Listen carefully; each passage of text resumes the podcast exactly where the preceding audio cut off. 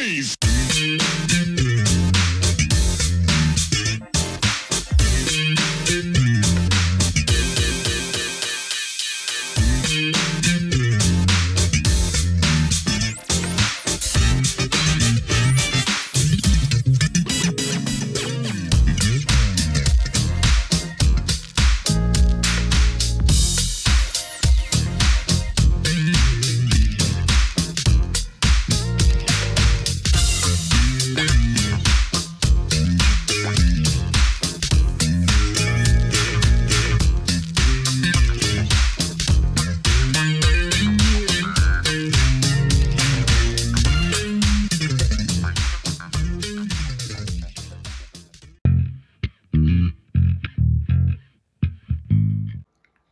Funketeers. Bootsy here to bring the Truth and Rhythm family's attention to Funk Not Fight. Yeah, this is a call to action. We spread hope, not hate, uh, to gain satisfaction throughout our communities via the music uplifting unity. Uh, Peppermint Patty, tell us a little more. Thinker is our partner. Thinker Music, that is. So please check the link that's scrolling across the bottom, click it, and submit your music. Let's all funk, not not fight. Welcome back to the next part of this Truth and Rhythm episode. Be sure to subscribe to this channel. If you've already done so, please share it with friends. Also, become a member by joining Truth and Rhythm on Patreon or consider donating at funkinstuff.net. Thank you so much for your interest and support. Enjoy. Jody, is there one or two uh, just most unforgettable um, performance memories that you could share with us? Um, maybe one that was just um, really a high of some kind, and maybe one where something funny or unexpected happened. Um, yes, there's there's quite a few. One I remember, one of the most mind blowing was we were playing in Washington D.C. Uh, there there was the arena there. I don't know, I forget the name of it, but it was it was pretty big and it was a sellout. And the first thing was that I don't know if the limo driver was late or something, but we got there on time. But he got we got in that car and he was flying, and all this people. Uh, cars, the traffic trying to get into the venue. And he was driving on a shoulder and he had to be driving like crazy to get us there. And I remember how scary it was. But when we played that place, that place was so it I, Philip Ingram would know the name of that venue because Philip he has a photogenic memory. So if you ever ask him what venue we played in Washington D.C., he would say, "Oh yeah, it's such and such." I don't remember the name of it. I just remember it was big and it was sellout.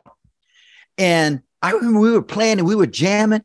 And you look up and they had uh, the jumbotrons up and everything. And I remember looking up and seeing us up in those, you know, in the, those jumbotron, so to speak. And for some reason, that's the first time I.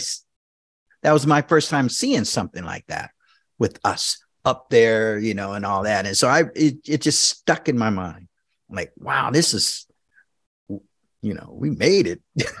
I mean, that's how I felt at the time, you know, when I saw that.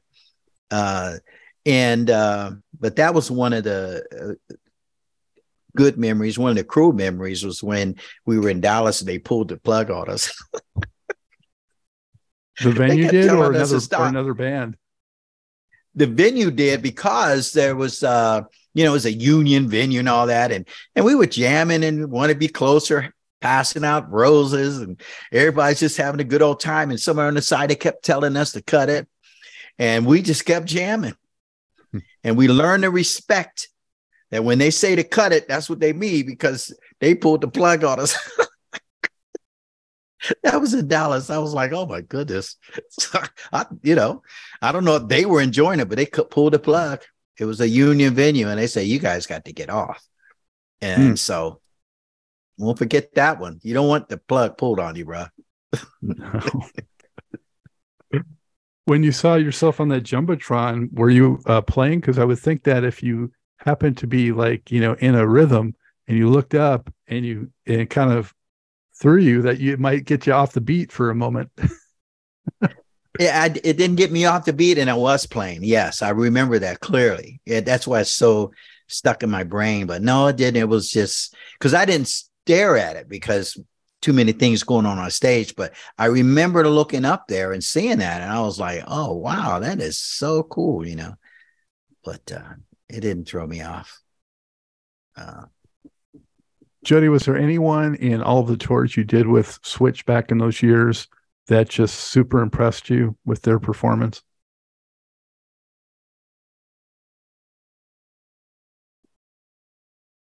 well, there was there was quite a few. Um, I just love the Bar-Kays. I think we we played with them so much. I just love them. They were super nice to us because we were kind of like rookies because that was like the first time we were out on tour. And uh, the Bar-Kays are just super, super guys. Each and every one of them, too. It wasn't one that was a little different, if you will. They all were nice. So I have to say the Bar-Kays. And uh, and the rhythm, their rhythm section was just just killing it. And the one time I had a chance to really enjoy them was in Pittsburgh when I actually went back up and watched them perform. And Bar-Kays, they're the ones. They're the ones. In the switch days. Yeah. Bar-Kays. Wow, you know what? You're not the first one on the show that has said the Bar-Kays uh, that they were super nice and helpful, and also incredible performers. Yeah, that that's that that's so so important how you treat people, um, uh, no matter what and how the times we're living in, and sometimes people just seem like we're. Sometimes people get it's an angry society. Everybody's mad and angry about everything. It still has something to do with being nice to people and you just don't forget that. And I won't forget that. They always looked out for us. They were super, super nice people. Hmm. Yeah. So, Jody, what changed? Uh, what were some of the main changes uh, by the time Switch's third record came along? You know, um, how would you say that things were, were different creatively and structurally? Well, on the third uh, album, um, Motown uh, sent us to Caribou Ranch up there in Colorado to record, and that's where Chicago recorded and all that, which is an inter- interesting experience because I met uh, Brian Wilson up there of the Beach Boys. He he had a cabin up there, and he was uh, uh so I had met him. But anyway, um, that's when it's pretty much Motown was letting us do our own thing you know, pretty much have at it. Here you go. See what you could come up with. And that was okay, but we still should have sent maybe someone up there with us to kind of like give us some direction because we were just, we had a good time, obviously, but we end up finishing the album back in California because we didn't get a lot done up there. No, we didn't get a lot done up there creatively. I mean, we would let loose, man. We were on a in a, you know, in a, you know, campsite or however that was. And um we just had more fun than we did of a creative uh juices there. Uh so that that was the third album. So when we we came back and uh we would start formulating the album and what have you, that's the one where it didn't have our picture on the cover. Yeah, and you also didn't call it Switch Three for whatever reason. Yeah, uh, I tell you this though that there was a question mark on the. My understanding at that time there was a question mark on whether we were still going to be a group at that time, and that's why that picture wasn't on there. But we still took some photos, and if you see the photos we took, there were some killer photos that should have been the album cover. I'm talking about it. some of our best pictures was from that Switch 3, but it never made the album cover. And uh, the two albums, the the third and the fourth, both came out in 1980, like really close together, right? Yeah. Yeah. I don't really remember the years of it, but they were close. But I would think that it was pretty much uh yeah, I guess so. I guess so. that third record didn't produce the hits, but I did like uh, "Believe in Yourself." Oh, yeah, I would have liked to have done that over. Um, that was, uh, yeah, I would have liked to have done that over. But uh, that was, I don't know. I just talked to someone just about three days ago and said that was their favorite one. Um, those some of those songs on there. Uh, was it? What was some of the songs on there? Reaching for tomorrow. I'll call it right up and tell you. Uh, Got it here. Yeah, pull that up. My friend in the sky wasn't it on that album? Uh, Power to Dance. Yes, my friend in the sky. Don't take my love away. Keep moving on. A brighter tomorrow is an interlude. I Oh, finally yeah. found someone new. Honey, I love you, and get back to you. Oh yeah, was some big. Those there were some really really good songs, and when we performed those songs, a lot of people really liked them. Uh, on that "Friend in the Sky," goodness, that song. And you, you and I, we performed that song. Uh, goodness, that was when Bobby really started coming to his own with his vocals and his writing. I mean, that boy can sing. Goodness. Yes, indeed. Did you have uh, much exposure to, besides Tommy, other members of the family? Did you know that their whole family was basically musical? I I knew they were musical, and I met him some. Bunny, uh, I I I met her and knew her quite well, and uh, but that was it. The other ones they were kind of young, but I met them all and I knew them all, but I didn't really hang with them. They were like Bobby's little brothers, so to speak. But Bunny was more uh, older, and uh, yeah, knew her well. And she she really really is a nut. You know that I always tell people that uh, that family if I was to have a Mount Rushmore of talented families, they would be one of them. I'm talking from the beginning, every single one of them. Goodness, every one of them. That's one talented family. Yeah, up there with the Jacks at Jacksons and and uh, the Isley Well, brothers. see, and- because, well, yeah, because um, I don't want to confuse with record sales as opposed to talent. You see, because when you break them down talent wise, I mean, it's just phenomenal. If you ever was in a room with all of them, every one of them, they're just they're busy, they're talented, man, and it's that's what I mean. So, yeah, I would put them up there for sure.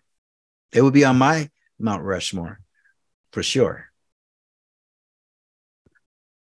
So you got back uh, to it for the uh, fourth record, right? So you wanted to uh, try to regain the uh, the magic, maybe that was a little lost on the third one. Yeah, yeah, yeah. And um and uh it was you never really captured because the record sells what you really didn't capture that first one. And uh but that was another that was another good experience uh doing that song, uh, doing that uh that album. Uh the guys were um well mature by then and we were ready to go out on tour at that time. Uh, Love Me Over and Over Again was in on, that uh, fourth one, and so we went out on tour around that time. And by that point, were you were you headlining, or were you still sharing bills, or how was it working? So we were headlining some, and we were sharing others, so it wasn't a totally uh, headlining uh, situation. So we shared with some, and there was some we branched off and went and did our own thing on some of the uh, venues that we went to. But by and large, we pretty much shared the bill with the Bar-Kays. And how many times did you guys get on Soul Train?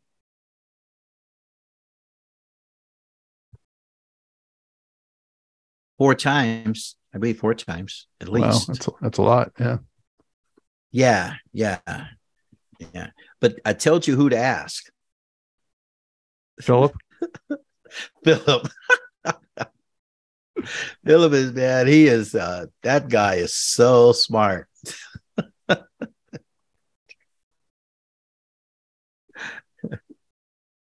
So then uh, that was the last um, DeBarge record, right? The fourth one? Yes. Yes. And um, where was your head at, you know, as these changes were taking place? You know, what was Jody Sims thinking and how were you processing what was going on with the group then? Um, by then, uh, Jody's head was uh, pretty much into into my selfish self. I think at that time, you know, it was all about me, you know, and uh, shamefully, you know, we all grow from that. But I, I'm I'm speaking from reflection now. Uh, you know, didn't um, everybody was off doing whatever they wanted to do, and it was no real group at all. And and and I think all of them would say the same, pretty much the same thing at that time, fighting to stay in there, but it's just it was almost like you're going upstream and the water's going downstream, and you're just trying to paddle it. And then if you just slow down, you're just going to get washed away. And now I feel that's what happened. And it just it was a point of no return at that time. I don't think we had the support of Motown at the time. Uh, and we didn't have, uh, there was no continuity there the group. And so ironically, we still really cared for each other. So it was never in, in, infighting, if you will. It was just, it was just like disappeared, just like poof, just like that. The fifth record, the last one for Motown, um, uh, I, I don't know if you how you say his name, but Attala Giles. How did you connect with him? Because I've seen his. I don't really know him, uh, but I'm curious about him because I've seen his name attached to so many different acts, and a lot of them actually um, after he, he's been involved with a lot of groups that were very popular. But then as they were a little less popular, he's been associated with them. So I don't know, but but uh, he seems to bring you know some funk to what he does. I I don't know anything more than that. Yeah, he was just just a great guitar player. He was uh, good friends of Philip and uh, uh, Greg. Just a great great guitar player. He, just was. He would bring that uh, that flavor uh, that you're looking for, and he can uh, pretty much. Uh, my memory serves me correct. He can interpret what you're thinking almost. You know, if you want some licks, uh, it was just it was just a great, great guitar player, just a, and a great person as well. And that that's nothing but good things to say about him. Played that guitar, buddy, and uh, but um, he was more closer to Greg and Philip. You keep me high on that record, on the fifth record. Definitely a funky track. Were you on the fifth record, or what was the situation? Um, no. Oh, okay. No, there were studio musicians at that time. Oh, okay. So the group was really on the outs at that point. Yeah. Uh, and then what about when it moved to Total Experience? Were you involved in that project? Oh yeah. Oh yeah. We got together. Uh, uh, and Greg and myself and uh, Eddie and and, uh, and Greg found these other guys and we got that deal with uh, Total Experience Records. So yeah, I was totally involved in that one as well. It was uh, it was uh, surreal. I mean, it was it was okay. Uh, we was just still fighting because you know it's hard to it's hard to break through, and uh, switch switch was such a uh, we had such a reputation and all the individuals that intertwined together. And so now you have this one group over here that didn't have that switch sound, if you will. And I'm not talking about just having a DeBarge voice, but you didn't have Philip's either. So it didn't, it just was one of those trying to trying to make it almost all over again, so to speak and that's that's that's the truth. But I tell you what, uh, it was almost having fun again though when it was come recording it. We we were capturing that fun again. You know, you see that Greg walking around he had that that strut again. You know, you had uh, uh, uh, Eddie is just phenomenal with his keyboard playing, like maestro. He's phenomenal. And uh, have you have you talked to Eddie yet? Eddie, I'm gonna tell you something about Eddie Fluellen. He is. You want to talk about underrated? Not underrated, where people that m- meet him know his talent, but oh my goodness, he is. Um, he's a maestro within itself he could play the flight of bumblebee on one hand and then another uh, you know one of those songs or the other whatever you, that word is that's how talented that guy is he wow. took classical piano when he's a kid no i'd like to talk so, to him greg, greg greg is the only switch member besides yourself that has been on the show so far oh okay All yeah. right. All right. yeah um, well on that album i mean like you said, it's it's good you guys had fun doing it, but I felt like um, I know Oliver Scott was very involved and he worked with the Gap Band. He's actually been on the show, and um, so I think it had a lot of his influence. I just felt like in in a lot of the sound and spend my life with you was definitely one of the tracks on there that harkened back to more of the classic switch sound. I thought. Yeah, that's true. We didn't have. uh Oh, Eddie uh, the, there was a one on there that he did on that particular track too that had that switch sound, the harmonies and uh, without the instrument, just keyboards and strings and what have you. But you're right, it was completely because uh, that was like a, a a funk group. I mean, everybody there, you know, they all, you know, a lot of uh, drinking and a lot of other stuff going on in that studio where you know every everything was like party atmosphere where Switch's success, we didn't really have people in the studio ever. We would have maybe one or two, but we were like, it was almost like 10 to 6. That was our studio sessions, 10 a.m. to 6 p.m. So we go in there, it was business, you know, where when time we got the total experience, it was it was like a party. And maybe some people don't function well like that. I don't think we did. We were more of a a nine to five type recorder recording group to me. Did you have any contact with the Gap Band guys, the Wilson brothers, while you were? Oh, oh yeah. yeah. Oh yeah, all the time, all the time. Very nice, kind of, uh, just really party nice guys. You know who would fit well in that group would be uh, like Rick James, because he that's just you know real happy people. Uh, the the Gap Band always happy, always uh, cordial, nice uh, party type deal. You know, and nothing but good things to say about them. Yeah. yeah, I mean, the time when you guys were there, they were at the top of their peak right then, 1984. Yeah, they were. Yeah. Mm-hmm. Yeah. I gotta that one track on their Switch It Baby was definitely very uh Dazz Band Whip It like. Um, no comment. So what happened with you and the rest of the fellas uh, after that record? Well, what happened? Um, first of all, obviously that record didn't go anywhere, and uh, so um, we got into our own personal lives for a while, and there was a crossroads for me was where I had, uh, you know, I had three boys, and uh, I had to make a decision, and I made the decision to uh, just settle down and take care of my family, and that's what happened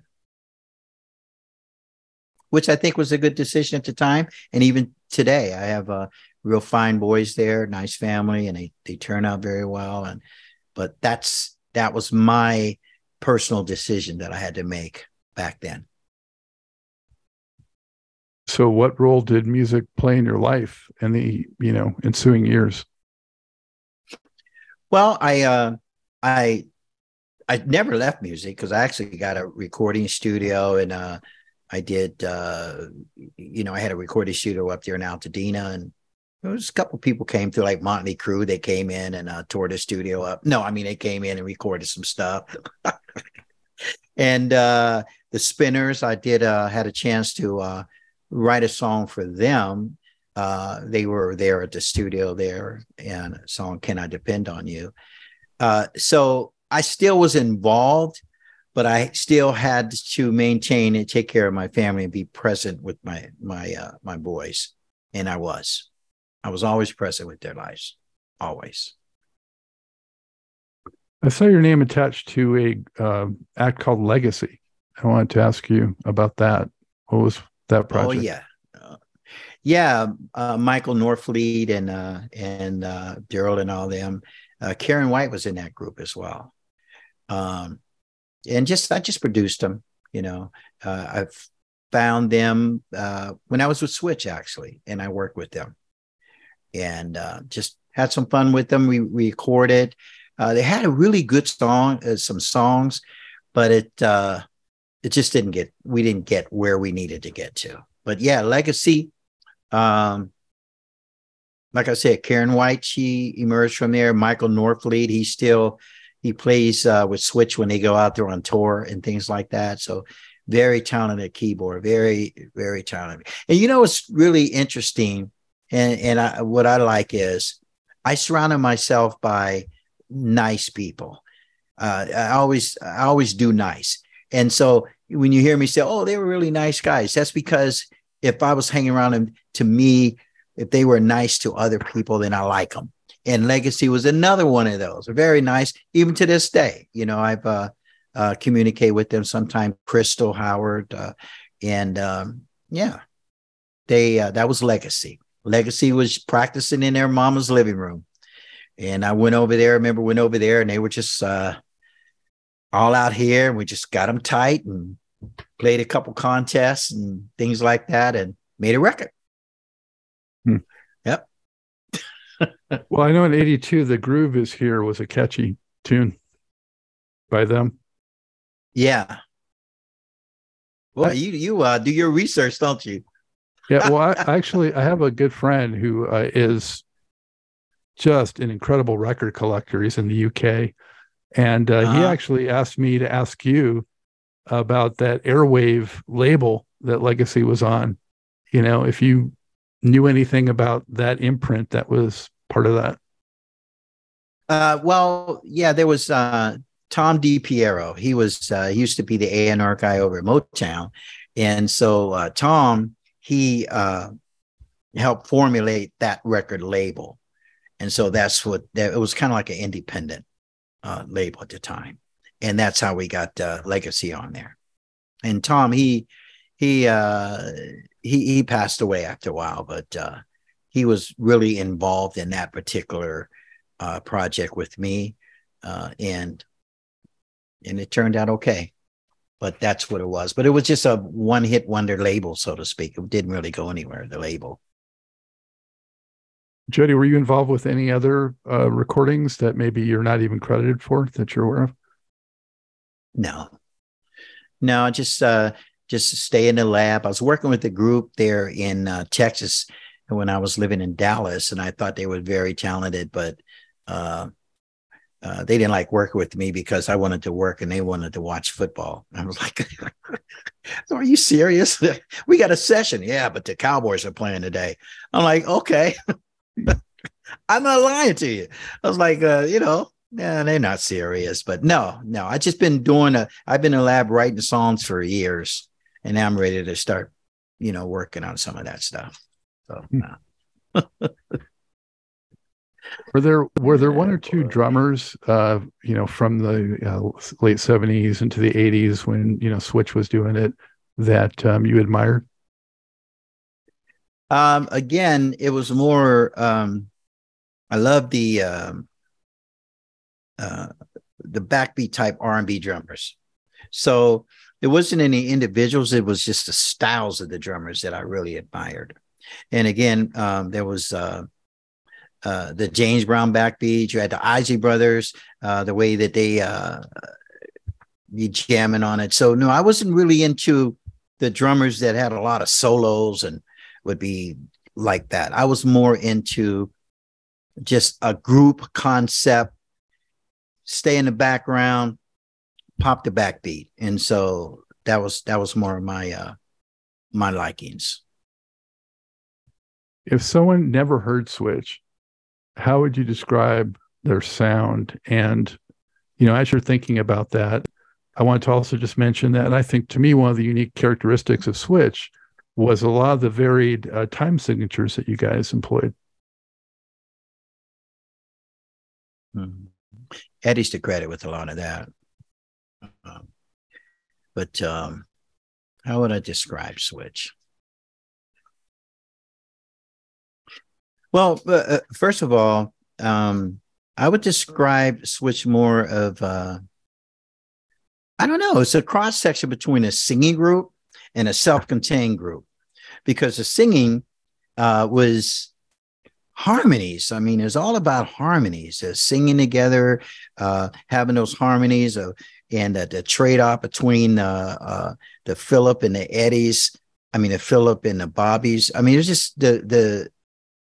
I just look at it as a a singing group, but a self-contained group. So how do you mesh that two together? That's um, that's how I would describe the group. Um, you know, uh, I remember that uh, Billboard at one time they they uh, said we were like the Partridge. Not was it the Partridge Family? Not the Partridge Family. One of those Shaun Cassidy. One of those good looking uh, guy groups, and uh, with no substance. But then they found out later that we had a lot of substance to our group. But I remember they described us that way at one time. when we first was coming out, they was like, okay. But no, no, a lot of substance to that group. Yeah. So how would you describe it? I think um you know that's that's a good description. You know, I think of other groups like that, that like a Bloodstone or a Lakeside that really had a lot of singing uh, group aspect to it, but also the band too, you know, and just bringing together the the soul with the um, with some funk that can be brought in as needed, you know, um, and uh, uplifting, upbeat. Um, feel good music you know yeah i uh i agree with you on that um it was i could say this that um i believe that the genre we had and the direction that switch um, went and the sound we had nobody else had our sound I still don't think so. I, I have yet to hear a, a group out there that I can say, oh man, that kind of like reminds me of uh, Switch. There isn't one. I mean, you have the DeBarge if they have like like El DeBarge may have Bobby's uh, style, if you will, and that is true. I mean, they they all have that great falsetto, but the collective group and the sound of the group, and the more we went away from the group and more like start inserting studio musicians in there, you lost that it thing, whatever that is. You lost it. And I haven't seen a group yet that uh, have that similar sound. I haven't. Have you? No, I no, I agree. I mean, definitely Switch had its own sound. There's no question about it that was one of the wonderful things about that era too is i mean there were a lot of groups then that had their own sound and didn't you know yep just copycat uh, each other even though the genres may have been similar uh, and elements were similar you know there are a lot of distinctive groups and switch is definitely one of those jody do you feel like you know thinking of that do you feel like switch gets enough credit and attention for what it accomplished, you know, in, in its legacy and um I don't know. That's you know that's a, a difficult thing to decide because um, what is credit? What does that entail? Um, I know that um, we get when I talk to people, it's funny how individually I talk to people. or I hear people talk of the group. Uh, and they always have this praise and you know they hook that S- switch legacy uh, uh, legend on us so to speak where i just took the word that they use but when it comes to awards if you will that type of uh, recognition I, I don't think we got the credit for it because um man that group it, it was it was unique it was different it was good it was a really, really good group. And it's just too bad that uh, we didn't uh, have the direction and the management that would hold that group together. It's just, it's just, you know, sad state of affair because um, who knows how far we could have went um, with that. But then, you know, we went, we went, we did okay. It's not a, but it should have went further. It should have went further. Did you ever think about uh, like crossing over to the pop market at all? Did you think maybe that would happen, or did you have aspirations, or you just were happy in your slot, you know, where you were? No, we always wanted to. We always aspired to do that. We did.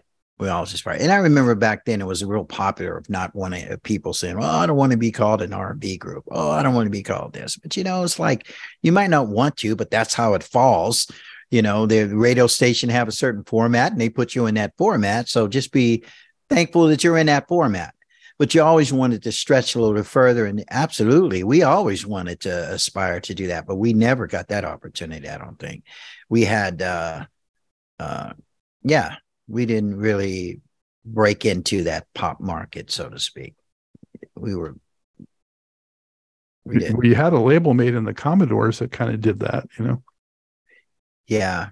Yeah. I don't know. We just never did. We never did.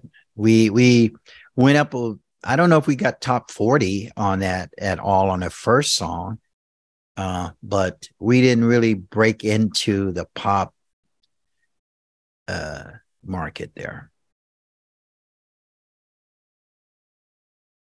Oh, there, there'll never be went to 36 pop. 36. Top, okay. Top yeah. 40. So yeah. Did. Yeah. We did break the top 40. did you ever cross paths? we with, were close. Say what? Did you ever cross paths with Lionel Richie or the Commodores guys?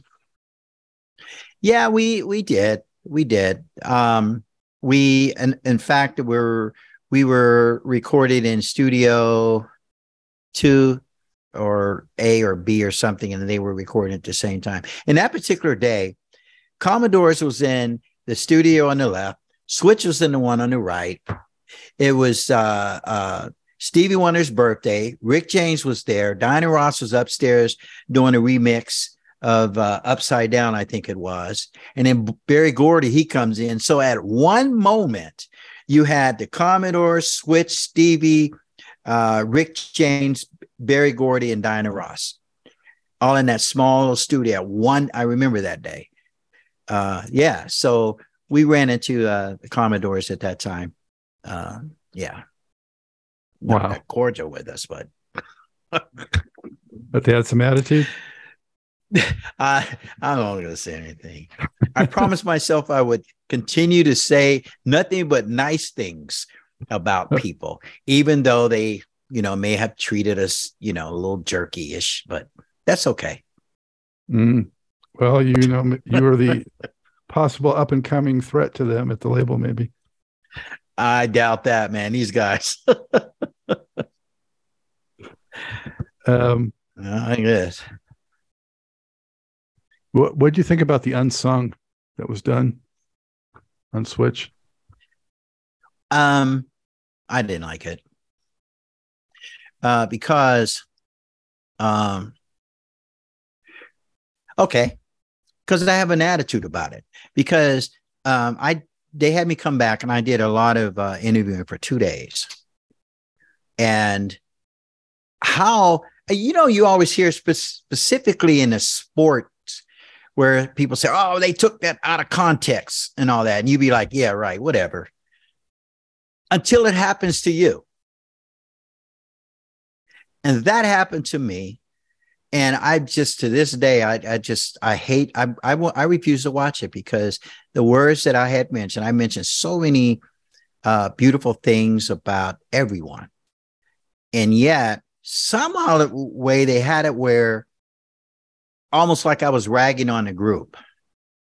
You know, I was talking about it was a part I was talking about Bobby and how uh, you know he had he had this little special thing about him but I also mentioned how Greg had this special thing about him, and Eddie had this special thing. So I, you know, and Philip. So I talked to each about each person and how they're special. They had that special thing, right? And that's how the group was together. It was like a uh, an all star team, but it's also a championship team. So I talked about that.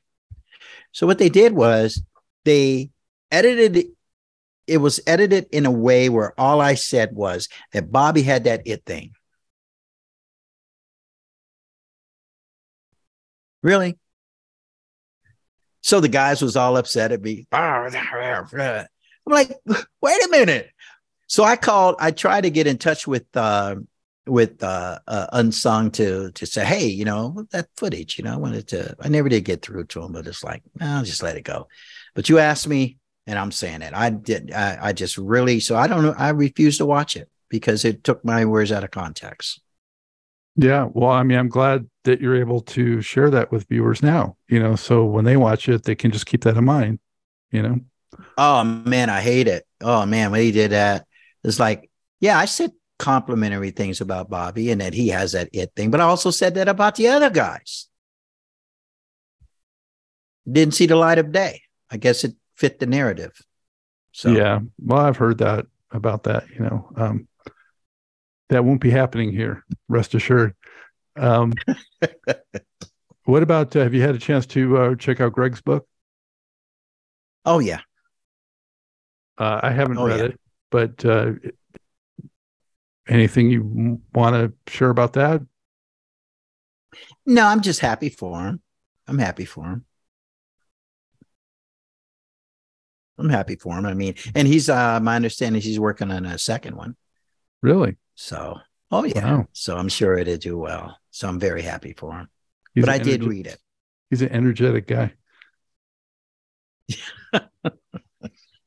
oh yeah, he sure is. he sure is. So, to what extent, if any, and forgive my ignorance uh, on this, you know, have you, uh, you know, performed switch material uh, either on your own with other players or with past players? No, I haven't. No, I haven't. Just keep my chops right, and, but I haven't. No. Yeah, so I actually haven't. Just go, go ahead. ahead. Go ahead. No, I'm saying now I'm just uh, formulating uh, live performance, and I'm sure I'll get the right people to give that sound of some respect. Kind of excited about it too. So you're looking to play some of that music? Oh yeah. Definitely. Definitely. Definitely. So you know it's it's like the pre-production, but it's really pre pre-production because it's all up and formulating it and yeah, that's going to happen. You think in the uh, 2023? Yep. Definitely. Yeah. All right. Definitely. Wow, that's something to look forward to. What uh, what would be like your favorite two Switch tracks out of the catalog? Favorite Switch tracks. That would be um They'll never be. And I want to be with you. I want to be with you. I love that track especially the breakdown at the end of me and Tommy were just, you know, playing real tight there. Yeah. That that was one of my favorite songs to play too. So yeah, those are my two favorite tracks. Would would it typically take you many takes to get something like that on tape just like you wanted it? It didn't. Not uh I want to be with you for sure because it was just it was just one of those natural things that me and Bobby, I mean, me and Tommy just, we locked in. You know, when you lock in, you know, it was just one of those. So that one was a very simple, easy, just feel good track to me. Uh, They'll Never Be might have been a little bit more, uh, more takes, but uh, not to I Want to Be With You. So those are my two favorite tracks. Tracks. Fair enough. What about one or two overlooked gems in the catalog that you feel, you know, if people maybe passed over them, they should go back and really listen to them again? Brenda in the Sky. That's that song is uh the harmonies, uh the you know the, the upbeat feel to it and then Bobby's message, um, it you know, but it's that song. That song is overlooked. I, I think that's a a great great song. Great. So it, when you get it together again, maybe you'll pull that one out. I will. I will. I will. Well, I don't. I I don't know because only that's that's one of those songs that I feel that only Bobby can really interpret that one. A lot of times people will say other songs uh, like the Isley Brothers, they did uh, "They'll Never Be," and I myself thought it was okay, you know. But "Friend in the Sky," I don't think I don't think anyone could do that one. I wouldn't even try that one. So maybe let that one be. Yes. Yeah. For sure. For sure but they should listen to that song. Well, as you look back, what are you most proud of accomplishing in your music career? Well, as a whole, the the success that Switch had, um, I, I look back on it and uh, I could relive it again. It was uh, it was a good ride while it lasts, and it was actually something that a lot of people never had an opportunity to do is to live a dream that they had when they were a kid. So I had that opportunity of, from way back when, when my granddad used to sit me on his lap. So I was small enough to sit on his lap that I remember wanting to be in the music business. And the one day when I had a chance to be there and then uh, actually mention my granddad's name in uh, one of those interviews, and he had to see it and how he lit up when he saw his name in that interview that was really cool. that was cool. So therefore, I was able to forgive him for the one time that I played with him when I was a young buck at a, a Polish Christmas party, and we were playing polkas, and he kept turning around, "Come on, come on," you know, because I was that was first thing I ever played. But he was must now that I look back, he must have been desperate, and they didn't have a drummer, and they was like, "Hey, you want to play?" And he had this little makeshift old drum set that he had. and boy, I did I've destroyed those songs. Who knows how to play polka? you know, so it's fun. but I forgave him for that.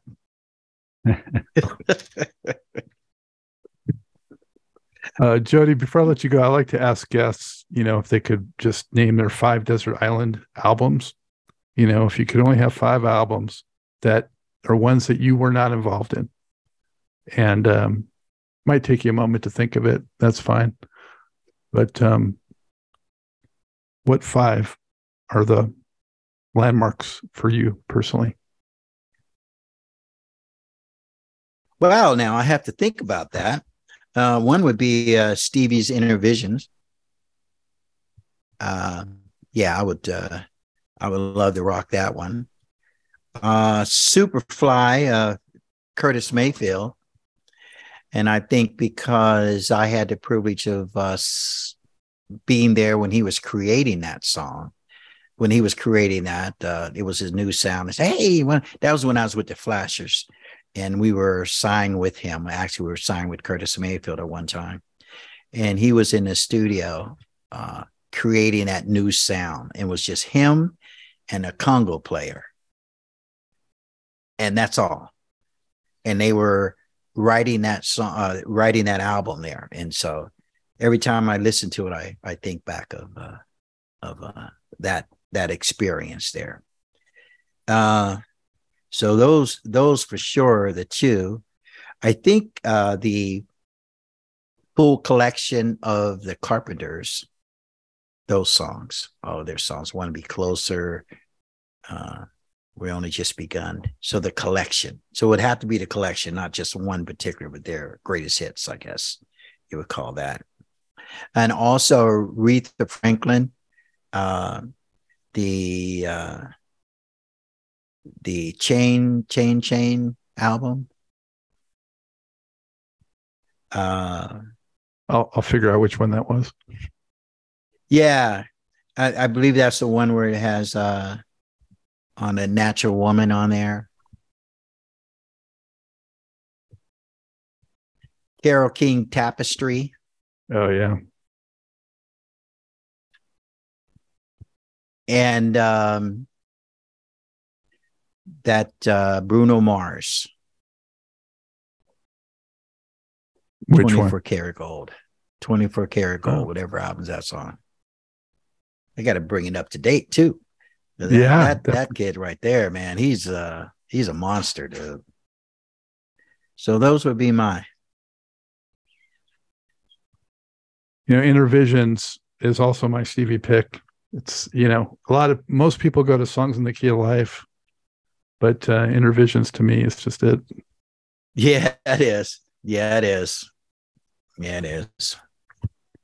Well, I'm glad I asked you that question to get that tidbit on Curtis Mayfield. Oh, yeah. Yeah. Little added thing, uh the the conga player, because it was just Curtis and the conga player. And he had a he was just smoking weed like right out in the open. It was like, you know how long ago that was. And the room was just reeking of weed. Not Curtis though, but was the the conga player. And the two of them, if you remember, that album was the first new sound that Superfly with the congas and that style. That was Curtis's new thing. And he was actually asked us, what do you think about this sound I'm doing? And that's when he was uh, working on uh he was doing um Superfly and Freddie's Dead. Hmm. Those are the two that he was doing that day. That they were just just creating it. Wow. So I think Yeah. that would be like 72 maybe. Yeah. Yeah. Yep. Fantastic. Curtis Wow. Mayfield. Yeah. Is there anything else that uh, we didn't cover, Jody, that you'd like to uh, share or talk about? No, uh, no, not really. Other than just uh, thank you for for uh, having me and giving me the opportunity to just talk. Uh, I do have that new song out, "Dance and Freeze," though, and I want to get that little plug in there. You know, uh, Where can people get that backbeat, huh? How can where where can people get it? Everywhere. Excuse me, one second. It's on uh, Spotify. Uh, well, everywhere. You can get it anywhere and anywhere. Stream it, YouTube, Spotify, um, Amazon, iTunes, it's everywhere. But uh, yeah, it's got that backbeat. Like I said, if it's got a backbeat, I love it. it's got to have a backbeat, bro. Like that James Brown backbeat. That's that's what it is. Yeah. I even mentioned him in the song. So And how can people keep up with what you might have coming? You know, if you get it going with, you know, what you're talking about. So yeah, you can just uh my page uh, uh Jody's Beat on Facebook and the same Jody's Beat on uh, uh all the social media platforms and uh keep you up to date on all all the latest greatest. well, hey Jody, All it's right. been great fun. Uh, thank you so much for sharing the stories and the history and thank you so much for all the great music with Switch through the years. You're welcome and thanks for uh, having me on Scott. I appreciate it. I hope you enjoyed this episode of Truth in Rhythm. A big thank you goes out to our guest as well as to you, the viewer and listener. Also, much gratitude to Pleasure for supplying the show's funky opening and closing music. As a reminder, you can always access the complete list of linked shows by episode at funkandstuff.net. I urge you to support this program and receive the extra benefits along with that by subscribing to the Funk Stuff channel on YouTube and sharing it with funk, R&B, and jazz lovers, joining Truth in Rhythm's membership program at Patreon, submitting a donation at funkandstuff.net, buying Everything is on the One, the first guide to funk book at Amazon, shopping at the Funky Things store for cool merchandise at funkandstuff.net, and linking through funkandstuff.net for all of your Amazon purchases. In addition, if you're an artist or anyone seeking proven, results oriented professional marketing, PR, writing, or editing consultation or production, check out the media services section at funkandstuff.net. Also, I encourage you to drop me a line at scottg at funkandstuff.net. I love the feedback, suggestions, guest requests, appearance and sponsorship inquiries, and just talking about my favorite subject, groove based music. For now, and as always, this is Scott Dr. GX Goldfine saying, keep on Keep on vibing to the rhythm of the one.